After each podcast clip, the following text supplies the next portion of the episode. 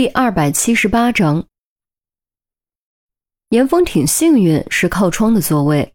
虽然从这里肯定看不到于冰，但他还是忍不住一直望着窗外。哎，看啥呢？还舍不得呢？旁边郑月戳了戳严峰，一脸暧昧。严峰不说话，他是舍不得，那又怎么了？郑月压低声音接着说：“哎，那玩意儿你用了没？”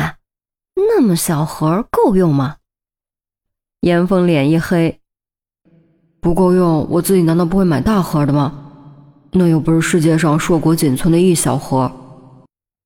哎，我说你这什么表情？难不成你买了没用？拜托，你追歹徒追那么凶，怎么这方面这么怂？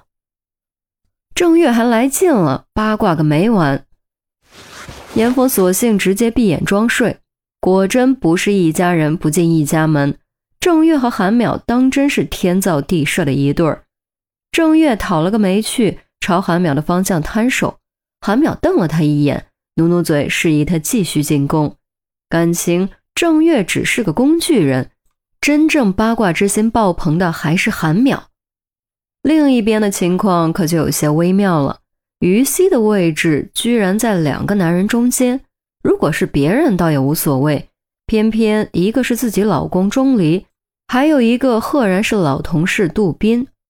杜斌和杜渊是兄弟，原先也是刑侦支队队员，而且和于西是一个组的，比于西资历稍微早一点点。当时的组长还是陈红，支队长是陆明。后来陈红升职，于西后来居上接任组长。杜宾则在参加国际刑警大赛之后调离了岗位。当然，还有一点心照不宣的原因，那就是杜宾曾经追求过于西，而且是特别特别喜欢的那种。毕竟本来就男多女少，突然来了一个年轻漂亮的警花，谁会不喜欢呢？然而，让所有人都没有想到的是，最后于西居然和年纪比他还小的钟离在一起了。这件事对杜宾造成的打击还是蛮大的。虽然本着男人的大度，还是予以了祝福，但继续留在组里，天天看着自己喜欢的女人和别人在一起，自己只能默默吃狗粮，这日子实在没法过。基于以上种种原因，最后他离开了刑侦队。这一次之所以会随行参与行动，也是因为有着上次在英国行动的经验。所以被孔玉德给揪了过来。嗯，好久不见，最近还好吧？杜宾也觉得有些尴尬，但还是主动找话题，免得更尴尬。挺好的。于西刚要回答，钟离突然抢答道：“嗯，那就好。”杜宾沉默了一会儿，又对于西说：“组里也都好吧？都挺好的。”于西刚张口，钟离再次抢着回答。于西猛然转头瞪了钟离一眼，用眼神质问他几个意思。钟离假装没看到，闭上眼睛假寐。于西收回目光，冲杜宾尴尬笑了笑：“啊你呢？你现在怎么样？还顺利吗？”“啊，还谈女朋友了没？”杜宾话音刚起，就被钟离打断：“结婚了没有？有孩子没有？”孩子几岁了？钟离突然睁眼，探着头问。杜斌嘴角都在抽搐。问有没有女朋友，人之常情；问结婚了没有，也可以理解。问有没有孩子是几个意思？孩子几岁了，又是几个意思？于西也是忍不住无语扶额。拜托，人家调职那会儿你都有儿子了，先算算你儿子多大了，再问问题好吗？他才不信以钟离的智商会算不清时间，所以只剩一种可能，那就是钟离是故意的。杜宾不傻，再加上和钟离共事过，对钟离的性格有一定了解，也听出来了钟离是故意的。但当着于西的面儿，他也不好意思说什么，顺势道：“仅仅介绍了一个，处的还不错，顺利的话，明年能结婚。”于西一听，为杜宾感到高兴的同时，心中也舒了口气。如此一来，各有各的归宿，至少不用那么尴尬了。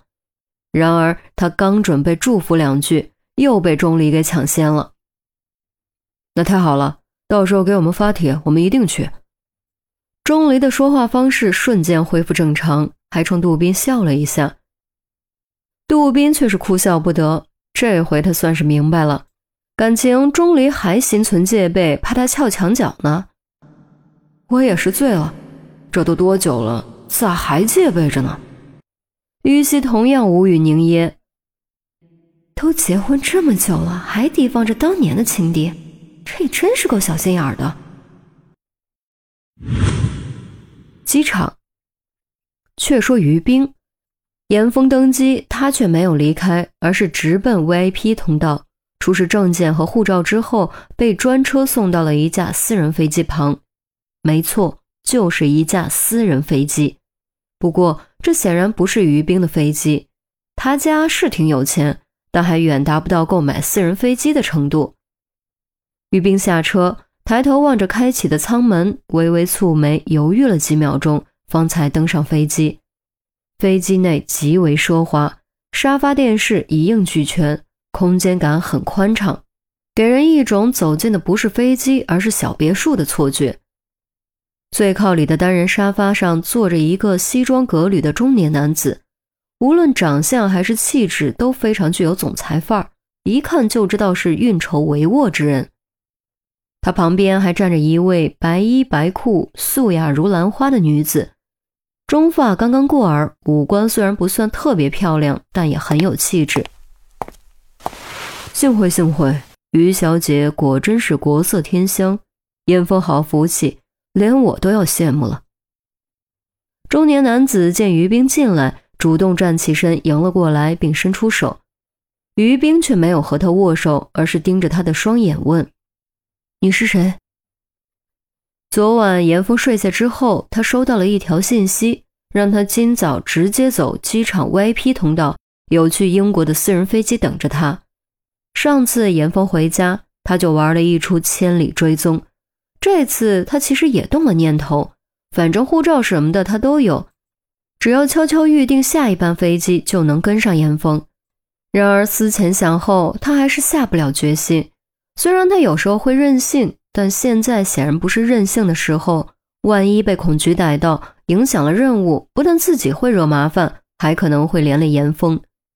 偏偏就在这个时候，这样一条信息来了。